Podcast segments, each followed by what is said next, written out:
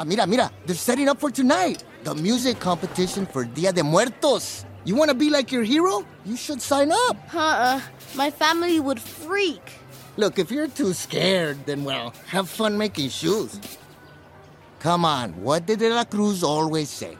Seize your moment? Show me what you got, muchacho. I'll be your first audience.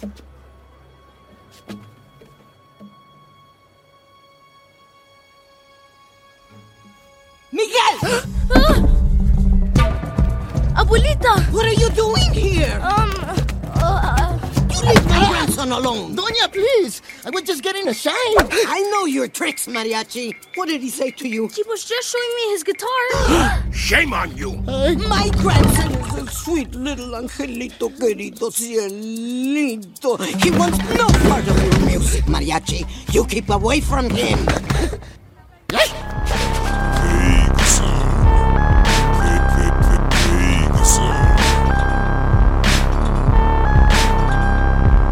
Hello, everybody. Welcome to episode 109.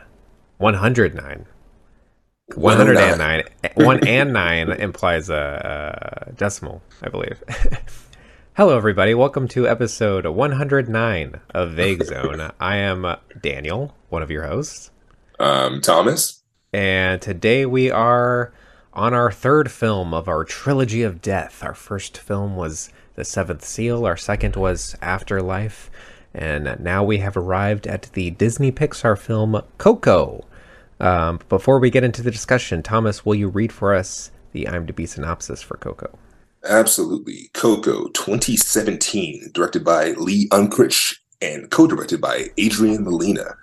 Aspiring musician Miguel, confronted with his family's ancestral ban on music, enters the land of the dead to find his great-great-grandfather, a legendary singer. Mm-hmm. Thomas, this was your pick for our third death film. Uh, why did you pick Coco, and how do you feel about Coco? Well, I picked Coco. Uh, I think it, it helps to have a good tonal shift. We had some pretty heavy films about death. Um, Afterlife was incredible. Very, like I say, very poetic, very sweet, very human film about humans kind of passing over and choosing a memory to take with them into the afterlife. We talked about the Seventh Seal, which is some consider like you know a f- absolute film classic, one of the greatest movies, maybe one of the greatest movies ever made, just because of the, the era that it came out in and just like how iconic it is for film and with fantastic performances one by max von sydow. Uh, like that movie is incredible as well. Um, but i wanted to do something a little bit different kind of do something a more modern movie something a little bit more fun a little bit more vibrant that deals with the uh, the sort of theme of death. And coco fits perfectly in that because D- disney pixar film sort of in this current era of pixar films that are just like very very well made uh high quality animation like and just like there's so many good things about these like more recent pixar films because they're just like the technology is just getting so great it's just Yeah. getting so incredible that yeah it's just vis- they're always like visually stunning and just like pushing the boundaries of like what animation can do and yeah i think it fits perfectly yes it's a movie about dios de los muertos and this character sort of going into the land of the dead and yeah, I don't know. It's a fantastic Disney movie. It's a fantastic like animated movie, but also it. I think yeah, it fits perfectly into this theme because yeah, it's dealing with the theme of death and it's dealing with like family and honoring family and uh, yeah, I think it just fit perfectly. It just kind of felt like a little bit of a no brainer and uh, yeah, and I'll, yeah, I feel like it also is nice to do something a little bit more light and fun after those two kind of heavier films. But this movie still hits really hard, like we mentioned it in the last conversation. Yeah. Uh, that it definitely is a tearjerker. The song "Remember Me" is uh, is too good. it's just it's a song that's just too good for its own right. Very effective. Yeah, and I don't know, it, it just does everything fucking right. And yeah, as far as my relationship to this movie, I don't remember the context of what made me want to watch it the first time. I just, I think it was just word of mouth. People were just saying this movie is incredible, the music is incredible, and I don't know, I just sort of just threw it on one day and just ended. Yeah, just was a crying, ugly crying mess by the time this movie is over, just because it just hit so fucking hard, being about a kid wanting to play music and like connecting with his ancestors and just the vibrance of the Mexican culture is just like just pouring out of this this movie. It's just such a gorgeous, beautiful piece. I don't know. There's just so many great things about it, and yeah, thought it'd be absolutely perfect to sort of end our trilogy on a high note with something kind of fun. So that's sort of why I chose it and my connection to it. Uh, what is your connection to the film Coco? Um, I feel like yeah, I, I'm kind of similar where it's like I don't know why I saw this movie. Did I? I- I think maybe I was just hearing positive word of mouth. Uh, but I think it may have also been a MoviePass movie where I was just like seeing everything at the time. Yeah, Um, but I remember I went to go see it alone. I want to say at the Century Theater in San Francisco. and yeah, I remember like the theater I was in when I saw it. Um, I had center seats, you know, uh, and I was by myself and the probably the only grown man who was by themselves in this theater so i felt a little uncomfortable. Um, and i cried probably three times in this movie uh, maybe four. Yeah, um, but i remember when the movie ended that i felt like i couldn't leave that i couldn't let anyone see a grown man like with my puffy red eyes having you know cried so hard ugly crying. Uh, i had to wait until everyone else left the theater before i could leave. Um, and yeah this movie it, it fucked me up. Yeah. so so on the rewatch uh, i watched it on a fairly small tv because i was traveling. Um, and i am i already kind of like want to throw it on again because yeah, there's so much beautiful color in this movie and so so many I don't know, once they get to the land of the dead and it's just this immense city and you want to soak in all of the detail. Yeah. Uh, it's I like I wish I could see this on the biggest screen possible again. Um definitely. Yeah. but uh but yeah, I definitely it spoke to me as somewhat of Mexican descent. Uh, my family, we don't celebrate Dia de los Muertos. I remember saying that perhaps we should um, after my grandmother had died. Yeah. Um, and yeah, I still kind of feel like you know maybe this is something we should do. I think it's pretty, there. It's pretty beautiful the idea of like an ofrenda, uh, Yeah. of like having this like altar where with with you know the family that has passed.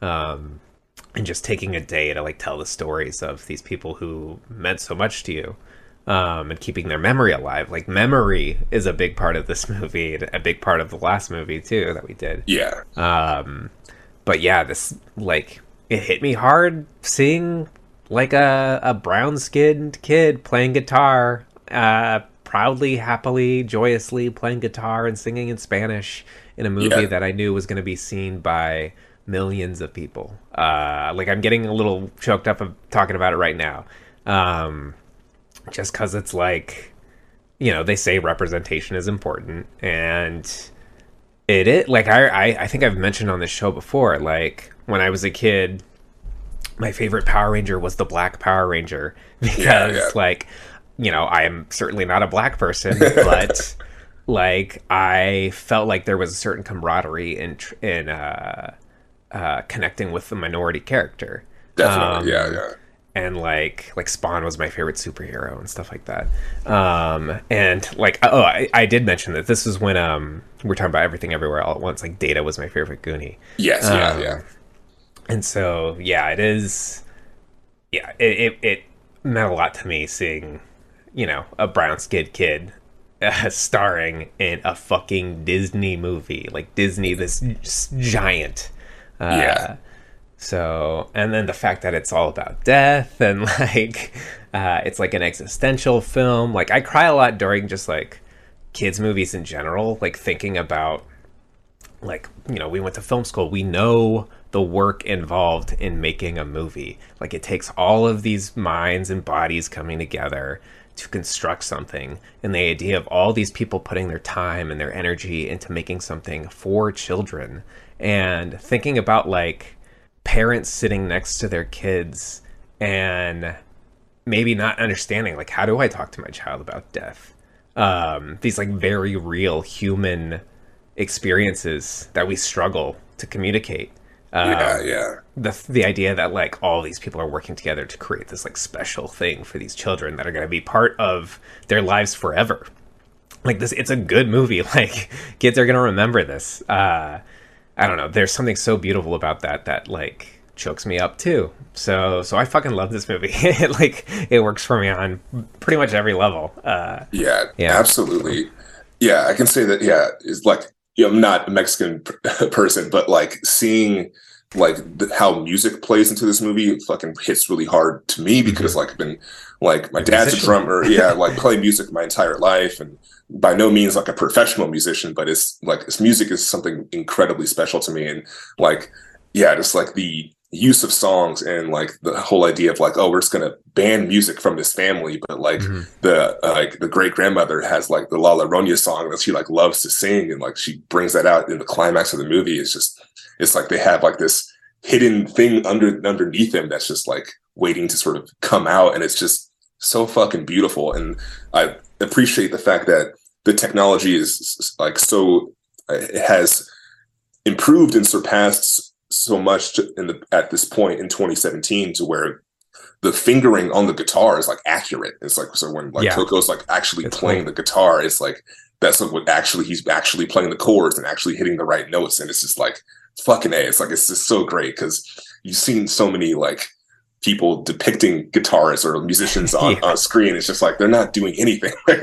like there's a great like uh, YouTube video. It's like Bart Simpson learning how to play the drums, but like they like play like the actual like drum hits that he's playing, and it's just like it's a complete mess. It's just like he's just hitting random shit. He's not actually Yeah. playing the beat. And yeah, it's just they put so much fucking work and thought into this, and yeah, it's absolutely just it, it shows on screen in a, a beautiful way. And yeah, I'm with you on like the representation thing too. Like it's amazing to have like this movie about like this Mexican Mexican families, Mexican culture set in Mexico, and yeah, dealing with this is very centric like this Mexican holiday. It's like we celebrate like Halloween in America, but Mhm. as far like Dios de los Muertos always felt like this mysterious, like kind of more mature and cooler version of that to me. Because I was like, oh, I wish like my family like or other people celebrated that more openly because it's like such a fantastic, beautiful idea like to take this day and it's like you're not just you know putting on costumes and just like celebrating like scary stuff. It's like you're you're honoring the dead and you're having this like conversation and yeah, there's no ofrendas in black culture, but at my grandma's house, there's like a wall, and on that wall is just like pictures of all of the cousins, and it's like it literally is many cousins and like relatives on there as you can fit, and that's sort of like an, an like analogous kind of thing to the ofrenda. And I, uh, it's not quite that, but it's like a a wall that's just like packed with pictures in a way that makes it like, yeah, well, this is all of the people she wanted to honor and kind of like yeah. you know show show her love too in a way that and uh, it's still like a really gorgeous kind of sentiment and i really appreciate that Um, so getting into yeah, it's like this. It's hard to talk about this movie because I feel like this movie just awakens so many emotions and so many like personal experiences. Like like talking about this movie, we're talking about. I'm talking about like growing up being Mexican and like uh, representation. And then you're talking about like your family and stuff. And so it's like this Yeah. awakens things that are very personal to us. Um, so it's like we haven't even talked about the plot, like, yeah. and like characters and stuff. So so let's I guess let's transition into into that. Uh, yeah totally yeah. it's like Yeah, where do you even start? yeah because like, like i sort of brought up like the pixar era thing because one thing they sort of get like made fun of for a little bit is like oh we're just gonna like give toys emotions and go into their world and see what they are like oh now give they're doing elements. yeah yeah give give fish emotions and kind of go into We're gonna world give. Mexicans emotions. Can you imagine?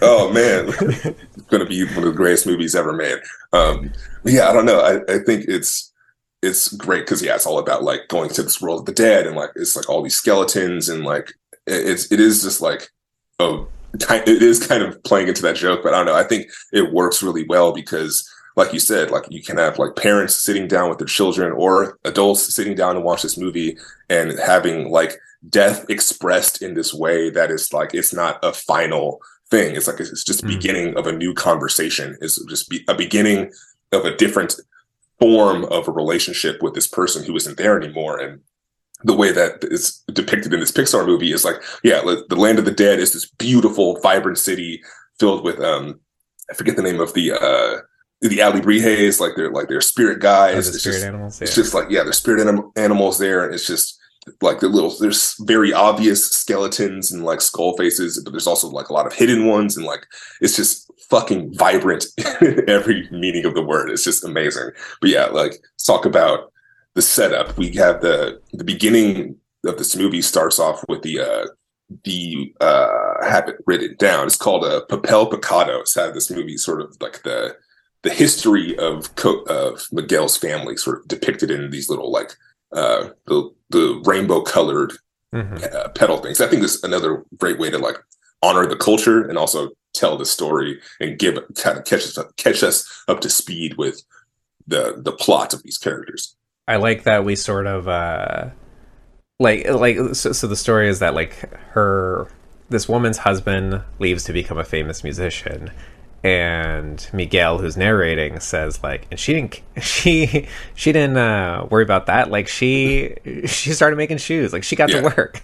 Like uh she wasn't uh longing for his return. She just like took care of business Yeah. um, it's sort of like subverting what we expect from this sort of story. Um, but yeah, she becomes a she becomes, becomes a shoemaker, and she trains her whole family to become shoemakers, and it go gets passed down from generation to generation, which kind of makes me wonder why shoemaker. Like, is there a you know symbolic thematic meaning to shoes that I'm not picking up on? I'm not sure. I the way I sort of read it this time, it, it felt like music is this like more like uh lofty, like more privileged kind of thing to go do, and sh- making shoes is more like industrial, blue collar, like just kind of trying to Everyone get, needs shoes. yeah, everyone needs shoes. or just got to get money on the food in the table, food on the table. Uh, Yeah. This we just have to make money. So yeah, like it's, It's one not thing. glamorous. Exactly.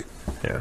And also, I like that it is still like it's being told from Miguel's perspective. So it's like it's a kid, you know, he's 12 years old, and I really appreciate. He's like, like she could have chose anything. She could have made fireworks. She could have like, Yeah. like, like done Underwear for wrestlers. Yeah, like something really cool, but she had to make shoes and like just yeah, just the perspective of a, a child. Just be like, yeah, that's the most boring choice, and yeah, it definitely works when they're like showing him like he's like the shoe shine kid at this like uh, at the plaza, but then like, oh, well, you now you're graduating to like actually making the shoes, and it's just like you're going to be making these every day after school, and even like I hear Yeah. the, the way his dad says it, I'm like, oh shit, like that doesn't sound a lot, Yeah. like a lot of fun. especially because he's still a child so it feels Yeah. like like you shouldn't. this is child labor now is what we're talking about Yeah, yeah. It's like we don't want you sewing and hammering shoes all day. Like, go play that guitar, boy.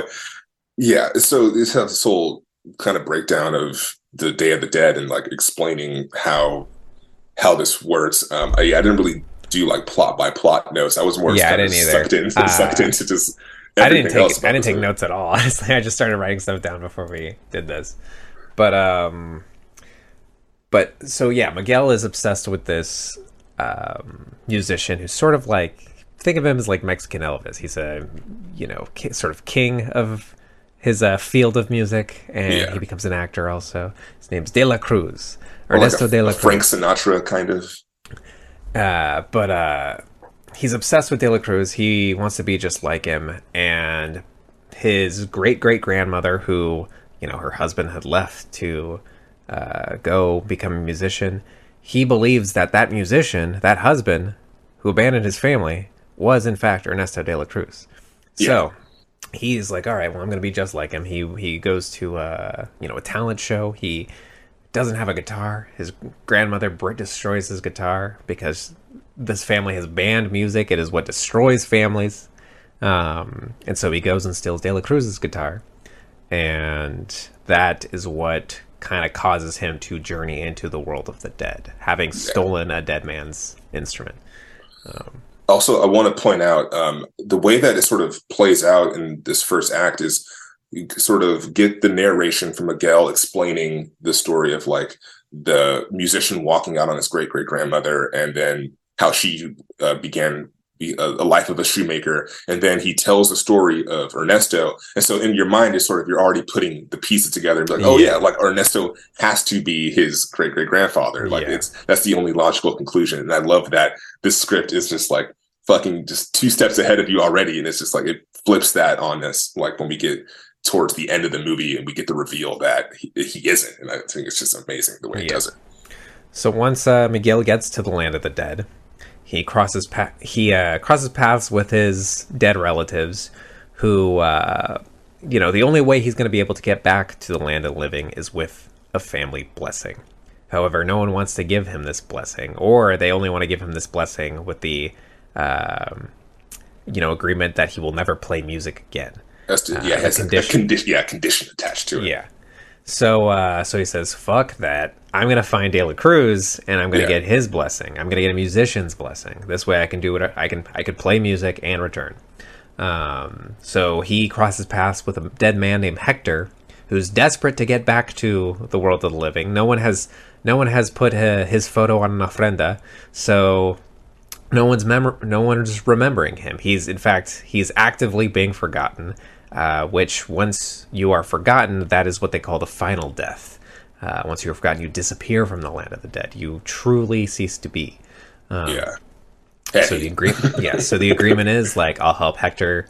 Hec- Hector will help me find Ernesto de la Cruz, and I'll I'll return back to the land of the living. I'll remember Hector. I'll put his photo up, and he will continue to exist, uh, and he will be able to return to the land of the living on the day of the dead. Um, so yeah, yeah it, it plays out in just like a very visual way because like once he like this once he steals the guitar and like he has this beautiful moment where he's like inside of that little uh like I f- don't know what you call that that uh like grave site like inside like a what's it called like a like not- uh, I want to say like a tomb. yeah, I almost I almost say crypt, but it's not crypt. It's, it's something a little more elegant than that. Yeah. Um, but he has like the picture of De La Cruz, and he's like gets the guitar, and he is like very timidly like, "Hey, like I'm your like your great great grandson. Like I'm just doing this to like just to prove a point. Like I'm like this like this we're connected. Like I hope this is okay that I take your guitar." And he like strums it, and all of like the the petals on the ground kind of like flare up Mhm. and like they start to glow. It's like such a like a nice little detail. Like it feels like just really visually driven from that point on because all of like the, the police are like looking for him. Everyone's like looking for uh looking for Miguel, and he like runs out and he just starts like going through people and yeah, realize like yeah that he's gone. He's like uh, he's, he's completely invisible to them, so they can't see him. And then like the family members start popping up, and they're like all like skeletons, and they're all like dressed really in beautiful colors and stuff. And yeah, then they like lead him to this amazing like orange bridge that just like goes off over into the land of the dead. And yeah, that this movie like really like ticks up another notch once it gets to the land of the dead. And you, there's just so many gags. There's just like so many like fun things that they do Yeah. with the skeletons and especially through the character of Hector. And I think that's where it really kind of like excels as like an animated movie because like he's like always doing something like his Mm. like head is spinning or like he's like taking off bones and like using them to like Yeah. do stuff. I was going to ask if there's a, a gag that you like the most because I have one that's like I think is just absolutely hilarious. For me, it's the bouncer requesting a photo with Ernest. Yeah. I think he's requesting a photo with. Is it De La Cruz or it's just It's- it's some wrestler. other celebrity? It's a luchador. Okay, so yeah, he's requesting a photo with a luchador. Uh, the luchador agrees. He, the bouncer, takes off his own head, hands it to the luchador, and then Yeah. takes the photo himself. Yeah, Uh, that's so great. Yeah, I like the when they're like going to Hector's like, well, I don't know where De La Cruz is, but I know where he rehearses, and so they're going to like the rehearsal space. He uses his, his arm as like a bow and arrow to like hit, Yeah. to hit the the window, and then he gets inside, and then she completely starts to tear into him because he uh, borrowed the Frida dress and, and didn't bring it back. And yeah, the, the, like the continuous gags of him dressing up as Frida is also really fucking funny. The Frida stuff is weird. I remember the first time watching this movie, and I was like, it seems weird to incorporate this real person into this movie because it's like, would she have wanted to be in this? like, we're just we're just kind of taking for granted that like she has no say in the matter. Yeah, a, a- little bit. It's a, a little on the fence. Um, I don't know. I think also it's compounded by the fact that they, they kind of like like poking fun at her like a self portrait style and like her hmm grandiose tendencies to be like this is like a depiction of me and like it like the the cactus is also me and like it's just yeah. it's like yeah it's a little it- it's not like mean spirited but it is it's certainly like poking fun at it Yeah, Yeah, or I- playing I- around with Frida. Yeah I think it, it does sort of like I don't know mythologize someone to incorporate them into a movie like this. It's like um, they are larger than life. It's like incorporating a like Hercules or something into a movie. It's like they're, Yeah. they're, a le- they're it's like s- sort of solidifying them as like legendary status. Um, yeah definitely yeah it, it it works for me but yeah i think if i was a mexican person i might have oh me me a different sort of i might have a little different opinion about it but i don't know i, I think yeah it does feel like yeah she is this massively larger than life sort of person and like I, I think it honor it it also it might teach kids about this person they might not know Yeah. about this artist that they wouldn't have found out about otherwise because yeah it's like these young kids they, they might not be out looking for uh progressive uh, self-portrait artists from Yeah, they might era. like end up hearing Frida in school and be like, "Oh, the lady from Coco, real person," and Yeah. then like be a little more interested to learn who they who they actually were. So, Yeah, totally. Yeah, I don't know. and also, yeah, I like yeah, yeah, just the way that it sort of progresses once we get into the land of the dead, because it feels like yeah, like it's just there's like there's no rules, kind of. Well, there are rules. Like we have our uh, our clerk guy sort of explain very clearly is yes, you need a blessing to leave, and you have to do it before sunset, Mhm. and it, like you have to get sort of hand, Sunrise. Sun, sun, yeah, sunrise. You have to leave before sunrise, and you have to sort of get handed this flower petal. And so it's very clear what those rules are. But once we're like in this world, it sort of feels like anything is sort of possible. It just feels like really fun because you can have like a cameo like that and sort of do that. And also we have uh, his dog Dante sort of going with him too. So it's also we have the question of like, wait, how is he allowed to be here? Like, what's going on? Like, it's it's a good time. I love a Mexican hairless. I remember. I really want. I really want one, but like. I don't know how hard it is to find those breeds. I I have seen them pop up every once in a while on like dog adoption sites, but Yeah. we'll see. Yeah, I didn't know that that was actually like the uh, state dog of Mexico, or how do you? Oh, I don't think I knew that. Yeah, it's like that type of dog is. Yeah, it's like the like uh iconic breed of Mexico, but it also has like connections to uh like an Aztec myth that like once a person dies, they have to make a journey to the world of the afterlife, but they can't do that journey alone. They need to have this dog sort of guide them there to it. You know more than me. Okay. I learned that from a YouTube video that is about the behind the scenes of, of Coco. I, learned, I learned that like 10 minutes ago. I didn't know what the dog breed was called either. It's a, I mean, I don't know how to pronounce it. yeah, it's a tricky name. I, I was going to attempt it, but yeah, it's somewhere in my notes. But yeah, it's a, he's a, he's a goofy little, little, little sidekick too. He's, he's falling around everywhere. Tongue is out and, but also like very subtly guiding Miguel towards like the actual truth and like his actual ancestor in this movie, which I think is really clever. Um, so, what do you think of uh, Hector, the character of Hector, by played by Gael Garcia Bernal? I think he's great. Um, yeah, I like that. Yeah, he's sort of introduced to us as like he's kind he's trying to sneak back. He's he's trying to be a little sneaky, get back into the land of the living, so we can put his picture on the uh, on the ofrenda or like be remembered by his uh, by his family members. And I don't know, like he's very visual. Like I said, like I really appreciate all of the gags of like his like using his head or like you know using his arms to just like be just very very animated. And I really appreciate that Very cartoonish, yeah. yeah uh, very cartoonish and a lot of fun just like watch on screen but also yeah he's like a huge emotional part of this movie because like i said once we spoilers once we get to the reveal that hector is actually miguel's uh, great great grandfather and he Mhm. wrote the songs like it's just like this whole other like side of sweetness to this character that's just absolutely gorgeous and yeah when he sings the lullaby to To to Coco? Coco to Mama Coco yeah My it's like- God, it's, it's it's just it's so, so, so yeah, heavy. It's so good. tearing my heart out.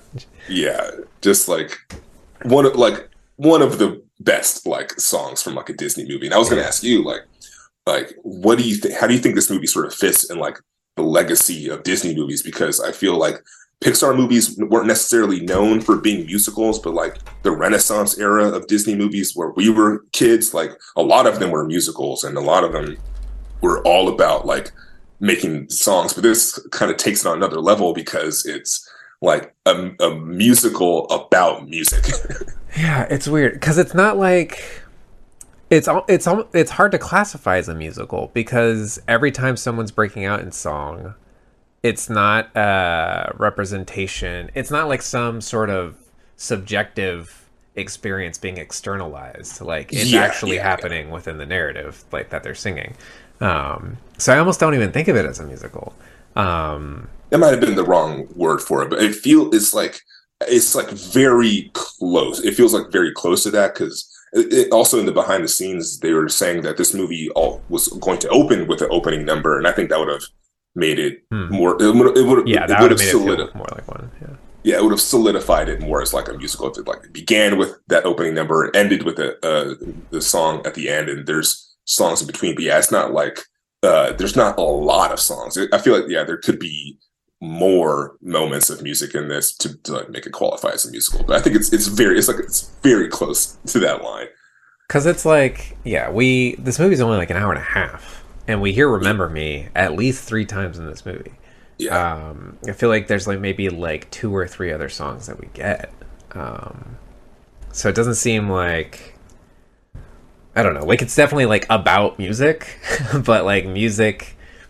I don't know. It's it's an interesting relationship where it, it doesn't feel like it's necessarily. Uh, I don't want. I, kind of want to say driving the movie. yeah, Um, you know? yeah. I think you're right. Yeah, it, it is. It feels very close. It also, I think, the fact Like- that it is like a Disney movie, it kind of it's just reminding.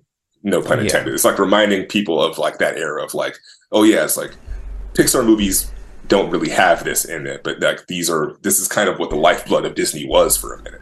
Because a lot of Disney musicals, the music it feels like musical music. Yeah, yeah. versus the music in these movies feel like songs. They feel like a song you would hear on, like, uh, not necessarily in a movie or like a stage production, but like on a record. um, Yeah, totally. you know, it's not like "Let It Go," um, Yeah. which I think it's. Is it not the same? Did they work on the music? The people who wrote "Let It Go." Uh, I'm not sure. I think they they, just got only like Latin artists and Latin composers to like go down to Mexico City to record and like and do all that stuff authentically. But I don't know. It might there might be a songwriter or something in the mix. That I feel, feel like I be- heard that somewhere. I, I didn't actually confirm it, so I'm not sure who who wrote "Let It Go." Yeah. And uh, also, I was gonna, I was going to ask, oh yeah, like, what's your favorite song that like isn't "Remember Me"? But yeah, I think it's only like two or three, so it's not like there's not a lot of choices in that regard. okay, so I just looked it up, and the, the "Let It Go" people did write a few songs. Okay. Uh, it's Chris, Kristen Anderson Lopez and Robert Lopez. oh, okay. Um, but yeah, now I'm looking through and trying to think of what my my favorite music moments were. I mean, I just like when he's playing at the talent show. I don't I don't remember what the Yeah. song is called. Un poco loco. Yeah, yeah. Uh, That's that's a, really great one. but yeah, it's just very lively and vibrant. Um, I don't know, like the uh, the song they perform during the De La Cruz performance. I don't have everything written down. Yeah, Um, that's my favorite. It's the La Llorona. That's that feels a little more like theatrical. Um, for where I think I prefer like the the prior song, which is more just like upbeat.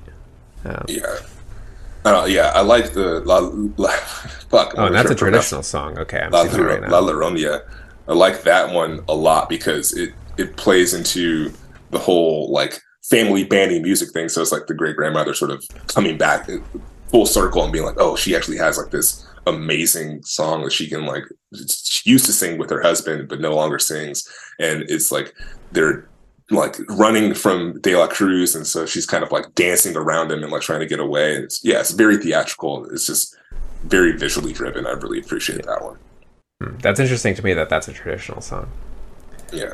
I'm gonna look that up after this. I've definitely heard of La Llorona. Um, when I was growing up, Cucuy, the Cucuy, was the uh, sort of monster that we heard about. La Llorona as a as a ghost. But, Yeah. uh, the Cucuy, I think, is like the boogeyman or something. Oh, okay. yeah, again, I think it's fucking amazing that this movie is able to be a vehicle for those like myths and those like traditional things. Like even as something like as silly as the um the uh, abuelita with the chancleta and like hitting him, just Yeah. like, kind of like using it. As I a remember weapon. like getting emotional about that in the theater. it's like, oh, they got it right. it's like they, it's like they got that right. They did it fucking well. a little yeah. weird that she throws it at the dog. A little uncomfortable. she also smashes the guitar.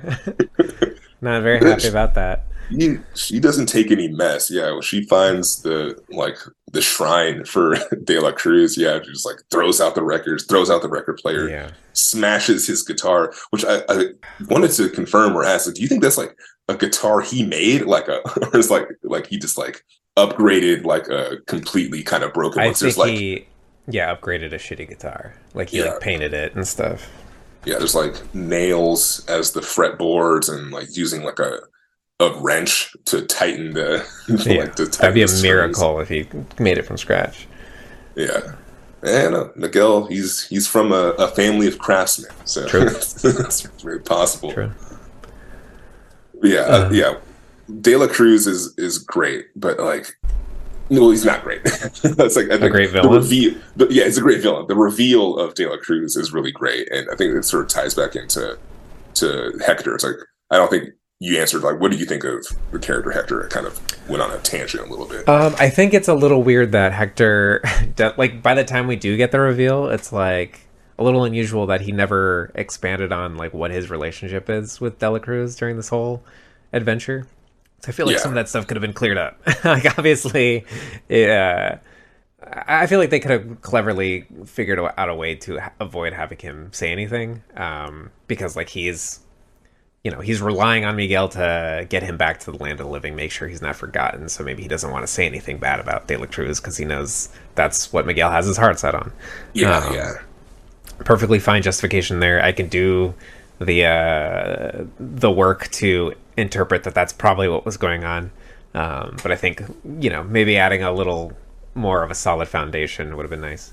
Um, Yeah, I yeah. see that. I see that. uh, I don't know. I, I- think it's like the idea that like he gets to land of dead, immediately meets like his real grandfather and goes on this journey. Uh, it just makes it feel very fairy tale to me, which I'm totally fine with. Um, like I Yeah. could I could look at that like cynically and be like, oh well, it's very how convenient, but it's like it's a fairy tale. Like Yeah, yeah. like he's got a he doesn't have an evil stepmother. He has a, a grandmother who doesn't understand him, and eventually comes around. Yeah. Yeah. Yeah.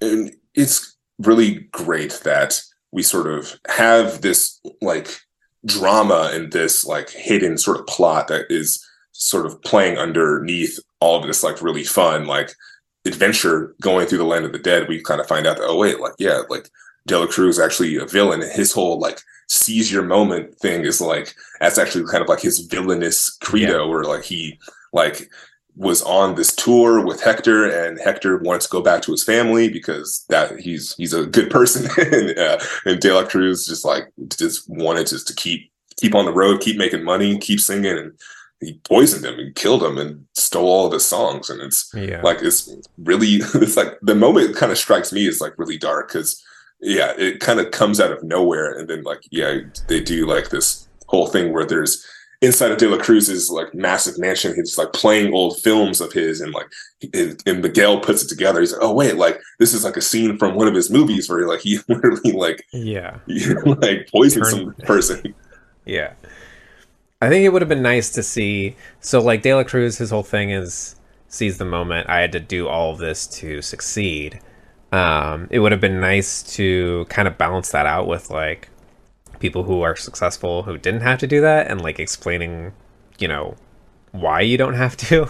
Yeah, Um, yeah. Ultimately, this movie is saying, like, you know, family kind of comes first. But uh, it would have been nice to sort of illustrate like how how you can balance success and you know uh, healthy relationship with your family. Yeah, The choices like- aren't the choices aren't sacrifice everything or die. like It's like it's like yeah, there are some bad musicians out there, but they're not all murderers. yeah. Yeah, what do you think about his mansion? It's like I think there's so much like I I really enjoy the scene of when De La Cruz thinks that actually believes that Miguel is his grandchild, and he's like, or his great grandchild, Yeah. great great grandchild. um, great great grandchild. yeah, and he's like showing him off to everybody, and we get like a montage of like, I think they're like riding horses together, and like, I don't know. There's just it shows you the expanse of this person's even in the afterlife their wealth, um, yeah. which is all based on lies. all based on lies. Yeah, I, I appreciate the uh the large swimming pool that's shaped as a guitar. I think Mhm. that's That'd be that's baller. that's, baller. super baller. Um, I like that. Um, yeah, he's being just like just showered with gifts. He's like, yeah, it's like I'm on tons of people's uh, does. Like I just Yeah. have tons and tons of like guitars and gifts he doesn't know what to do with. And yeah, it's a good time for the animators just to like go crazy and just like yeah, like piles of guitars and just like just so much stuff visually packed into this room.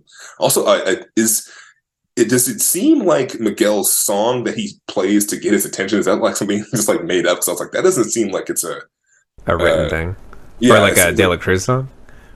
No, yeah, it feels like he's, or no, it is a De La Cruz song. That's right. Uh 'cause when it first starts happening, I was like, is he just like improvising and just like yeah, singing something? is this it's- original? It's a, a Miguel original. But yeah, it's playing off the the fact that yeah, there's the screens inside of the, the mansion. Yeah, they end up syncing up. just just, I- just remember that moment. I heard I didn't actually confirm it when I was watching that uh, you never see De La Cruz playing uh, guitar Hmm. in the movies. That whenever he is playing guitar, it's a close up of his hands, with the implication being that he's using a double, that he's not actually playing guitar himself. Interesting. Yeah, Hmm, might have to rewatch and focus Yeah. on that. Yeah, that'd be great. Add, yeah, adds to his villainous aura. of, Yeah. he's he's complete just phony. Lo- yeah, I love that. I think that's great.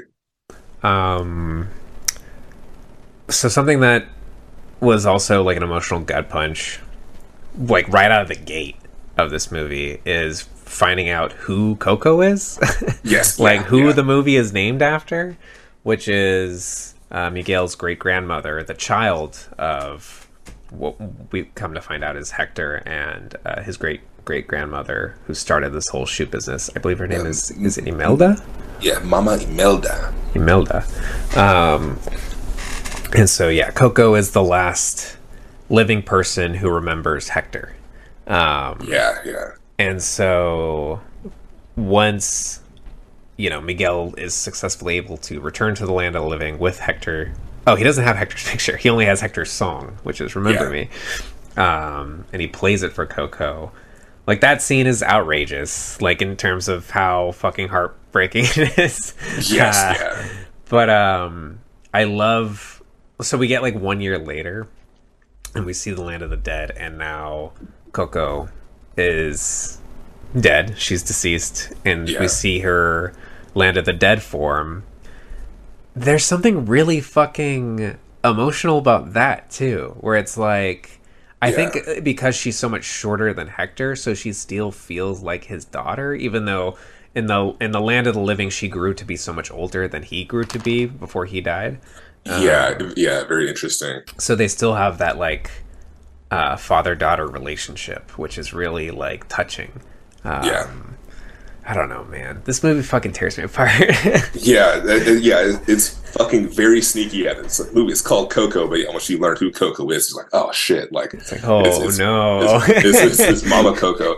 Yeah. Also, uh, kind of bringing up the whole Disney thing. That's another thing that sort of gets made fun of, like all these Renaissance Disney movies, being like, oh yeah, like it's all about like centered around the death of a parent. Like Yeah. Bambi is like the mom has to die, and like uh, fucking the Lion King, fucking Mufasa dies. Like it's all about like this tragic death in like hmm. the first act of the movie that then pushes everything forward. But I think here is a good Coco is such a great counterpoint to that because it's like yes, what if the kid death- dies well, yes, it's like one. It's like, oh, what if the this kid is going to the land of the dead, and like, also the emotional death is kind of happening at the end of the movie at the climax, hmm. but also the entire movie is about this conversation of like, yes, this person can pass away, but there is this entire other world where they will continue to live on, Yeah. and also they live on in our memories and the way that we tell these Yeah. stories, and yeah, uh, uh, it's just fucking beautiful the way that it kind of subverts that like that whole fucking idea of like these movies are centered around death in a cynical way. It just feels like so like uplifting. Yeah, death is not the end. As long as you remember your loved one, then there's a certain power to that. Um, yeah, you're keeping them alive. Yeah, that's what's so sad about so fucking really- strong. Yeah, there's a, a little moment where we have uh, Hector's friend uh, Chicharron, uh, played by Edward James Olmos, who's just like he's just like curled up inside of this like this hammock, and he gives him the guitar and like sings him this song, which I, I guess is like a dirty song that he's clean he cleans Yeah. up because of uh, Miguel's presence. But yeah, that's a, a, that moment fucking got me really hard when he like pours him the, the, the two shots of tequila and just like Yeah. leaves one on the table for him when he disappears. I was like, fucking hey, this is like this is hella heavy for, Pixar. Yeah, he flips it up. Yeah, the shot of him flipping it upside down is interesting. Next to the un undrinking shot. Yeah, yeah. it is interesting that, to there's me. use of alcohol in this movie. like, I wonder if that influenced the rating at all. Um, maybe. do they ever clarify that it's tequila, or do we just know? Uh, I, th- I think I believe it's like we just know because Yeah. of the, The this cultural connection. and stuff. Also, yeah, the I think also the dad makes a reference to it when he's Get like the good when- stuff. He says. Yeah, it's like bring out the good stuff. Yeah, it's another sly reference. But again, yeah, it's like it's cool that yeah, this is a movie for all ages. It's for because like a lot of these heavier concepts are just gonna fly over kids' heads. Like it's like they're not really gonna.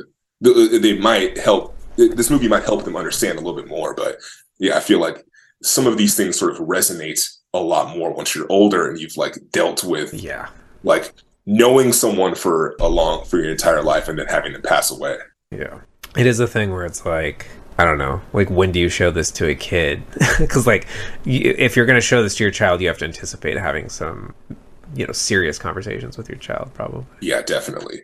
Not in the way where like with like Inside Out or something like that, where it's still or even Up, where it's like there's still like moments of that where it gets very heavy. It's talking about death with, as far as Up is concerned, or like just really complex, strange emotions, like with uh, Inside Out. I think yeah, it's like they might just like the the fun of the animation, the fun of the characters. They might be really Yeah, into the talking dog and up. you know what I mean? It's like Uh, that's great. It's like I don't remember the first ten minutes of this movie at all. yeah, I don't know. Yeah, I mean, this one has plenty of silliness in it, but it's all, Yeah. but it's all in the land of the dead.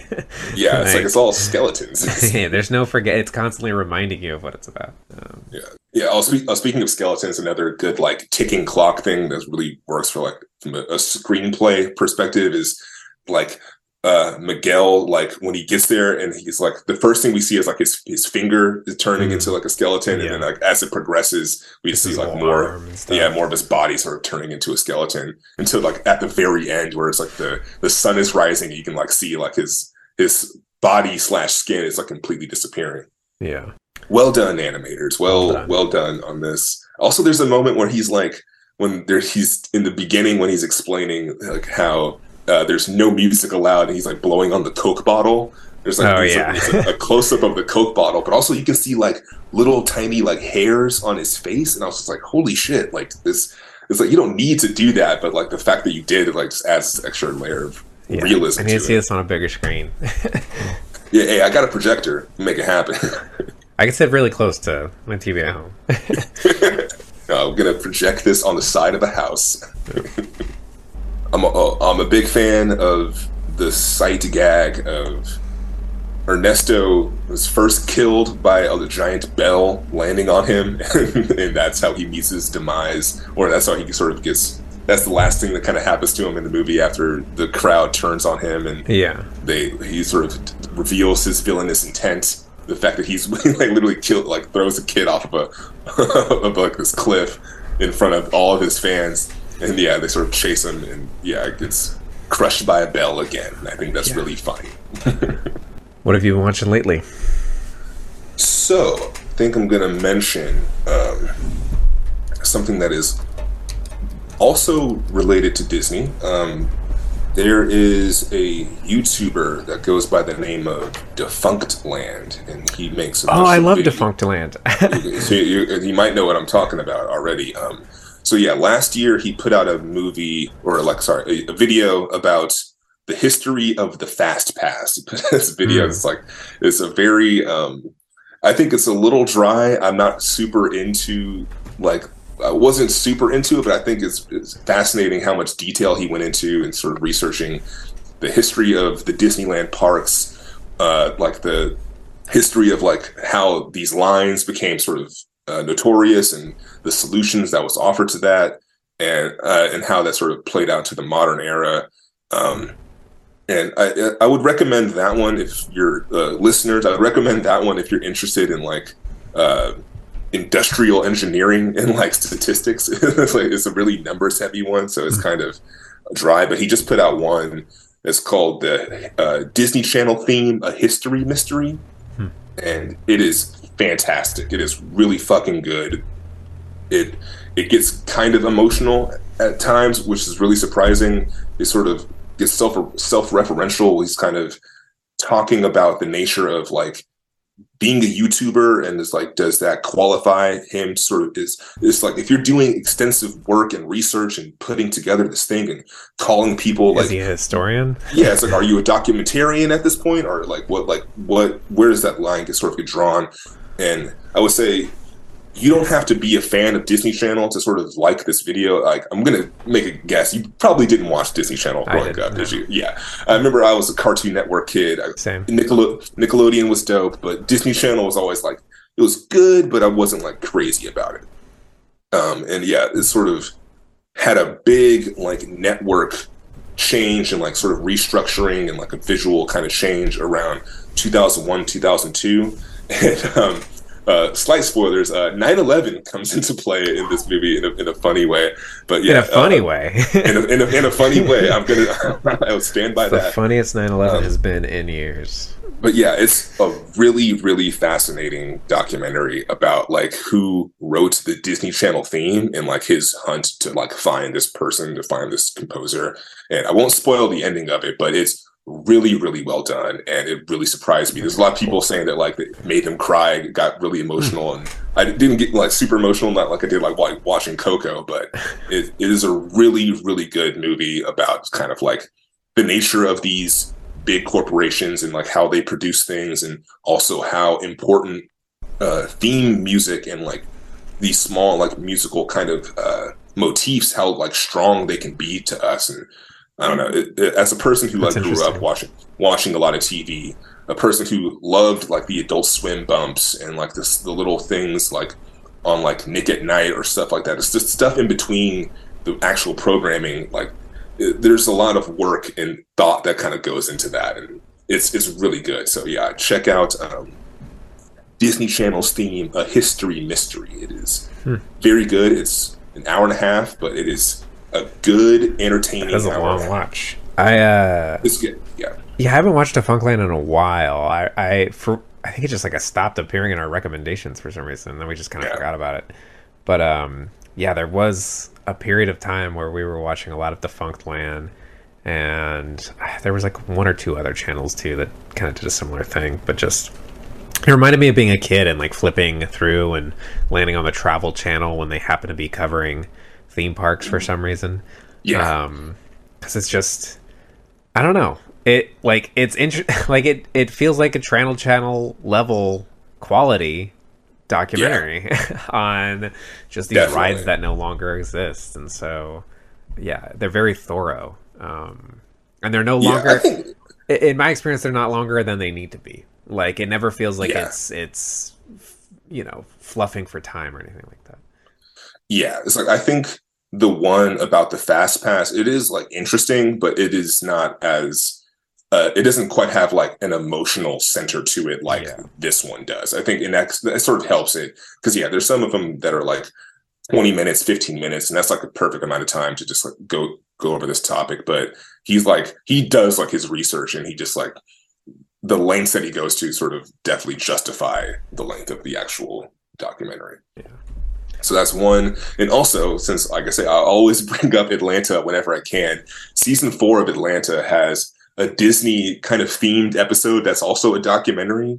Um, and it's about it's like a fictional retelling of the man who made the Goofy movie. And so it's like uh without spoiling too much because i think it, it's best to kind of go in completely blind because like as i'm i was kind of uh, frequenting the forums on reddit um, with the, the atlanta subreddit when this was sort of airing. And when the title came out the title of the episode is the goof who sat by the door. And when that came out people were like what is this episode going to be about? And it is really great because yeah it's like none of the cat it's like complete detour. None of the cast is present. Is is told completely straight. Is told completely as just like a, a straight documentary, but it's about like censoring the Goofy movie as like the one of the blackest movies ever made, and kind of like it's it's just fucking really really funny and really well made, and I I recommend that It's pretty episode. bold. It's, it's it's it's fucking it's so good. It's it's such a good episode, and it's also it's really ballsy that like towards the end of the show, there's like there were Yeah. three episodes left, and that was one of the last three episodes, and it's just again it kind of goes back to them talking about themes of race and like how these things play out because yeah like like I haven't seen the Goofy movie in a in a while, but after rewatching some clips of like, yeah, this movie's kind of black as fuck, like in like an, un- an unironic way, and it's it's really interesting and amazing that Atlanta took the time to to tell it in a really fucking funny way. So yeah, that's those are my what I what I've been watching recently. What have you been watching? Um, we finished Andor. Um, it had Oh, its sweet. season finale. Um, it's like my only criticism against it is that it is very written. like, boy, did they write this show. Um, there, there can be very long stretches of dialogue sometimes where you're just like, please just show me something. like, show me something Gotcha. exciting. And I don't want to just like sit and watch people talk. Um, however, it is perhaps the best. It is easily the best Star Wars show. Um, perhaps the best. Yeah, and probably still probably the best thing that Disney's done with the property. Um, like Mandalorian's fun because it's like kind of silly, and like Star Wars is at its core pretty fucking silly. Uh, it's Yeah. made for kids. Um, Andor is the first time where it's like, oh, this actually feels like it feels like Star Trek, kind of, where it's like a little more serious and a little more thoughtful um, and potent. Um, I was surprised it was still going. It, just ended. I think it was like twelve episodes or something like that. Yeah, because usually yeah they're like six episodes, seven episodes. Yeah. but they like really went This one it. was a little longer, yeah. Um, well, I That's think it's going to be fewer seasons because we know how Cassian Andor ends. um, yeah, but uh, yeah, Emily was saying she really enjoys it because it's very anti-cop. Surprisingly, like it is. yeah. it is very much like it. Like there, there have been multiple times watching this show where I'm like, this is insane. Like this is crazy that this is a Star Wars show.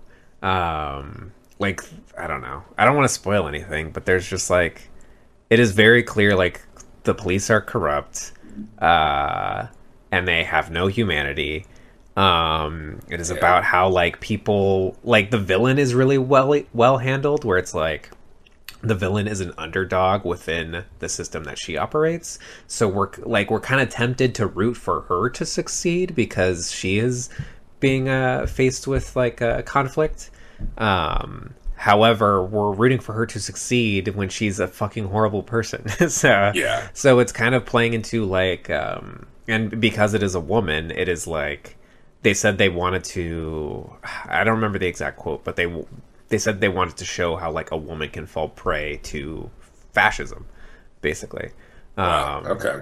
and yeah there's like moment it kind of there's moments that remind me of like the battle of algiers where it's just like oh, like on the ground revolutionaries um and like acts of terrorism where like the terrorists are the good guys. Um yeah it's very interesting um so I'm yeah happy that. they're going there. yeah it is because like the whole thing was that you know it, it- back during the original trilogy uh the empire was supposed to represent the united states and like um you know return of the jedi was kind of supposed to be kind of reflective of like the Vietnam War in a way. um, Yeah, uh, yeah. like these these this superpower that's out of their element. Um, Gotcha. Okay. Yeah, that does make sense. I never put that together, but now that I'm thinking, yeah, they're like in the jungle. They're yeah, fighting against this indigenous group of Yeah. people. They, they're completely failing. yeah, we have all the tech, we have all the yeah all the weapons, but we're getting fucked. um, It's like they got slingshots in holes. It's Yeah. like they're like they're gonna win. um, but yeah, so I watched that, and then I watched Martyrs. Are you familiar with Martyrs? No, I don't know what this is. So Martyrs, it's a French horror film. Uh, it was remade by Blumhouse. Uh, watched the original. I haven't watched the remake. I've heard it's terrible, but um, I've heard for a very long time that this is a very disturbing movie. Uh, I've tried to convince Emily to watch it with me, and she's like, "No, I won't have any part in it." um, so, like, I got together with a couple friends and we watched it, and uh, I feel like it would have been a lot more disturbing had we not been drinking and making jokes during the whole thing. Um, it happens. but like, because it is a very fucked up movie. Um, the premise it starts with a a girl, uh, a young girl escaping captivity, um, and she ends up in an orphanage where I, I, I think another girl has is having like another girl like kind of like tears up her own back or something like that. She has like blood under her nails and like in the bathtub, and uh, I think she's like claiming something else did it to her. Um, but like the girl who had escaped captivity is like having visions of, you know, some evil. I want to say like an evil woman like trying to kill her. Um, we cut to 15 years later, and uh, it is about Ah, gosh i almost don't want to say anything because I, don't want to spoil anything but it's like i haven't said enough to establish what the premise of this movie is that sounds like- good. I'm looking at the poster, and the poster is hardcore. it is it is yeah it is very it, it continues to escal- escalate in a way i had i had no idea where it was going to go like after i i went into this blind uh, about 45 minutes in, I was like, what the fuck is the rest of this movie going to be? because it feels Yeah. like the movie should have ended already. Um, and it just keeps going, and it is. It, it's just taking you deeper and deeper down into the evil of what humans are capable of uh, in, in ways that, like, by the time we get to the climax, it's surprising. Like, I did not expect, like, gosh, like this movie, it's it's very good. Okay. Um, and it feels dirty. Like the the look of it is it. I don't know if it was shot on 16 millimeter or what, but like it feels a little dirtier. There's a lot of like close ups that they're using and a lot of cutting, uh, but it doesn't feel like it's it doesn't feel like an action movie with a bunch of quick cutting. But it just feels a little disorienting in a way that I think is effective. Um, okay. yeah, Martyrs. It just it kept it just kept fucking ramping up. I don't know. I don't know how else to put it. Um, Sounds good. but yeah, if if you can stomach a movie where you know a large part of it is about you know, like I said, this it starts with a child breaking out of captivity, so par- it's a lot of abuse, a lot of trauma, um, trauma inflicted on kids. I don't think I I don't think that there's we ever see trauma inflicted on a kid in the movie. Actually, well, we kind of do. Um, Gotcha. Yeah. so yeah, be be warned. It may not be your cup of tea. it Yeah. shouldn't be your cup of tea. But um, yeah, we we all walked away from the experience like having an appreciation for it. I don't know if we could all say we liked it, but we have an appreciation Yeah. for it. We respected it. Um, yeah, even despite you know getting drunk and joking around, most of the jokes were "What the fuck." Yeah, yeah. yeah, Sometimes you got to do that. yeah. How? Yeah, yeah. I was doing some research for work and I came upon this Korean animated movie called The King of Pigs. And Hmm. apparently, it's like it's a movie about bullying, and it, it involves like a, a time jump and sort of like these kids were like traumatized by some like hardcore bullying, and then it goes and like sees what they're like doing in adulthood. And it kind of that Martyrs thematically sort of reminds me of what that movie is sort of trying to t- tell a story about, and so I might do a double feature. I might take the Oh. Martyrs and the King of Pigs. Yeah. So sometimes you gotta have a heavy night, you know, to Mhm. appreciate the movies like Coco. You gotta have a, Yeah. a heavy night. Oh, which now we got to figure out what is our next theme going to be. So All right, rolling the die. I'm going to roll the 20 sided die. I'm excited because yeah, when I get back home, I have my D and D set, so I can start doing some dice hell rolls yeah. on my side. I got a nice little twenty side. I rolled a 12. Oh, I don't even have this list up. 12 is zombies. ah, okay. Just in time for Christmas.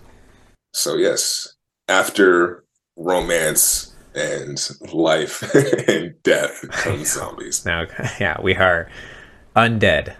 Um, yeah, zombies. I mean, there's like all the obvious ones: Night of the Living Dead, Evil Dead. Um, Dead Yeah. Alive is one of my favorite movies, and is, in my opinion, the best, perhaps best zombie movie. Um, there's Shaun of the Dead. We've already talked about. Yeah, we talked about hashtag alive in the Mhm. lost episode. We'd never finished. It wasn't completed. oh yeah, lost. Yeah, we lost that one. Um, Um, I'd be interested in Dead Alive because I've never seen it. I watched it kind of recently. I'm not sure if I want to rewatch it again so soon. Okay, maybe I'll just watch it Watch it, my, my my own personal detour. Yeah, are there any zombies? I'm trying to think of like, what are the best zombie movies? Like, there's got to be one that I haven't seen. I don't know. You you seem to be the resident expert on Because I get burnt out on zombie movies. Uh, oh, I got it. I know what we're watching. well, I got. All right. I, if if you want to watch it, have you seen One Cut of the Dead? No, One. Uh, okay, don't read anything about it. If you're open to this movie, uh, I don't know how to sell you on it. I just maybe looked it maybe, up it'll, maybe was- it'll just be my pick when it, com- when I, it comes. I looked it up and it just I just noticed a Japanese a Japanese film. So um, this sounds cool. Um, yeah, off the top of my head, I can't really think of anything besides the iconic, you know, like the the, the Romero films or like even the more like recent stuff. Like I like the the remake of uh, Dawn of the Dead. That's like a really solid remake. But I think yeah, once you sort of do some digging and like looking for like more indie ones or more like you know low budget ones could be interesting to go to but um or yeah or zombie films from other cultures ultra- foreign cinema that might be a Yeah. good way to do it There's got to be. Can we get like interpretive with zombie? Like, what is a zombie, man? yeah i mean i'm what even it. Is a zombie? movie about corporate life man bunch of zombies in Um, those cubicles There's a shitty movie. There's a movie that's probably not very good that I've been meaning to rewatch. I saw when I was a kid, and I'm like, I don't remember if this is. I feel like it wasn't good when I was a kid. It's probably not good as an adult, but I'm still curious about it. It's called My Boyfriend's Back. Have you heard of that? uh no It's from 1993. I know Philip Seymour Hoffman has a small role in it. Um, but it's just about a teenage boy who comes back from the dead. And I, the only thing I really remember about it is that eating people heals his wounds. oh okay Uh, that's kind of that's like literally the only thing I remember. Um, I maybe there was like a sound that accompanied the healing of the wounds that like stuck with me or something. huh. Um, Hmm. Good memory, because I probably wouldn't remember something like that. Um, uh, it's like Weekend at Bernie's. Is, is that a zombie movie? Weekend at Bernie's. Honestly, well, is it? hmm. He is dead, but he's just dead, right? I think in the sequel, when they play music, he dances. So- yeah, I haven't seen either of these movies. I haven't seen either one. Um, yeah, I'm thinking. Yeah, I, I my instant thoughts just go to the iconic ones, and even Yeah. if I Google it, like, I haven't seen Little Monsters. It's this Hulu one with Lupita Nyong'o. hmm, okay, I do like me some Lupita. I almost picked um, the Train to Busan sequel, which I hear is terrible. I haven't seen it. Yeah. I hear it's not very good, but I'm always kind of curious about movies that they say are terrible. I'm like, why? Like, what? What's bad about it? I'm, I'm willing to go into the well. Uh, I mean, yeah, was that supposed to be bad? Train to Busan, the animated thing, So- right? Peninsula. Well, actually, there's well, there's Train to Busan. There's the sequel, um, Peninsula, and there's actually a prequel animated film that's called Seoul Station that I hear is really good. Uh, should we watch that? Seoul Station? Yeah. Uh, yeah, I'm down to give it a Is, shot. is it zombies? I would assume it is. Yeah. It- it is zombies. Um, yeah, the Rotten Tomatoes on that is interesting because it has it's 100% fresh from critics and it has a 37% audience score. Whoa. Huh. I wonder Yeah, who another reason it why didn't work I with. hate.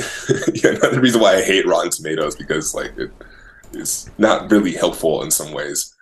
Well, it just makes you wonder, like, who did this not connect with? Was it like anime fans who didn't like it, or was it zombie fans who didn't like it? And like, who were the critics that were reviewing it? Because sometimes, like, I feel like with smaller horror movies, it's usually like websites like uh, Dread Central and stuff, which are like horror based, that are reviewing these movies, so they might be a little Yeah. more lenient on that stuff.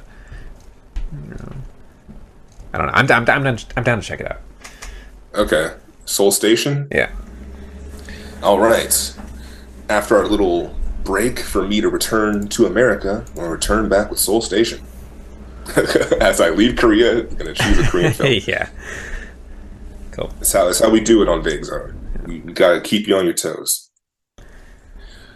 All right. Well, this has been episode 109 of Vague Zone. If you would like to contact us, you can email us vaguezonepod at gmail.com. If you have questions, comments, concerns, or theme suggestions, let us know. You can tweet at us at Vague Zone on Twitter. Let us know what you're watching.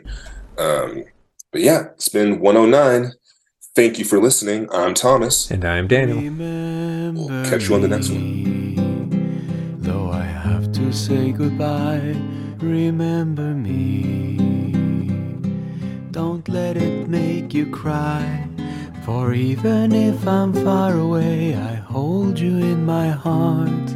I sing a secret song to you each night we are apart. Remember me.